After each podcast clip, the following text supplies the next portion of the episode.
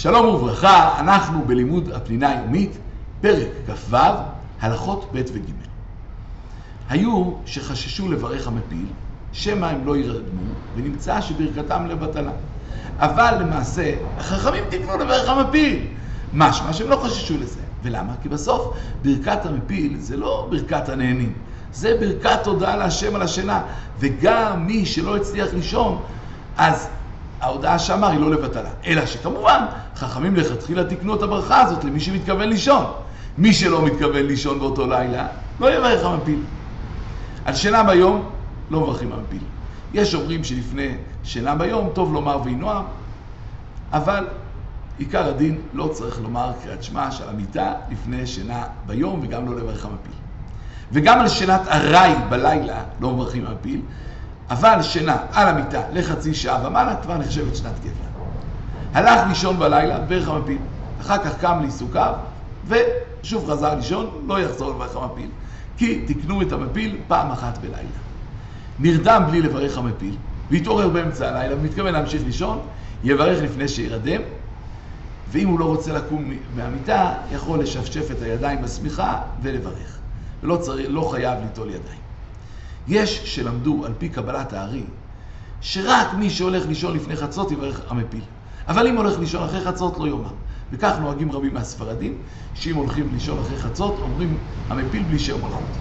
אבל למנהג האשכנזים וחלק מהספרדים, כל זמן שהולכים לישון לפני עמוד השחר, מברכים המפיל. מי שצריך לדבר אחרי שכבר אמר שמע במפיל, רשאי. כי כמו שאמרנו, זה לא ברכת הנהנים. ואותו דבר אם הוא נצטרך לאכול או לשתות או לסדר משהו, רשאי.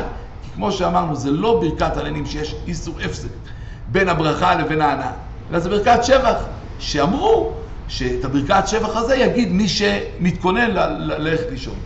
ולכן לכתחילה טוב להצמיד את קריאת שמע של המיטה לשלה, אבל זה בהחלט לא מעכב. אפשר לומר את סדר קריאת שמע של המיטה בשכיבה, ולהקפיד להטות על הצד, לא לשכב ככה פרקדן, מה שנקרא בהלכה, אלא לשכב קצת על הצד. כתבו בעלי המוסר שטוב לאדם לערוך לעצמו חשבון נפש לפני השינה, ואם הוא נזכר שחטא, יתוודה על חטאיו, יקבל על עצמו שלא יחטא.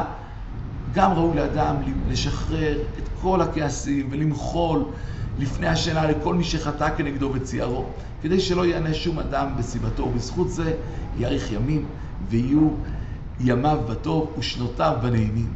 בזה אנחנו זוכים לסיים את הלכות תפילה בפניני הלכה, ויהי רצון שנזכה להתחיל ולסיים ספרים נוספים.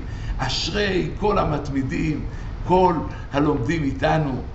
אשריכם, אשריכם, ונמשיך ללמוד יום-יום בקביעות גדולה, כי אין דבר יותר גדול מחיבור קבוע ללימוד התורה.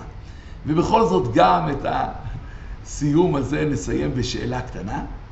מה הדין אם אדם נצרך לאכול ולשתות אחרי שכבר אמר קריאת שמע והמפיל? מותר לו, אסור לו, מה הדין? שלום, שלום.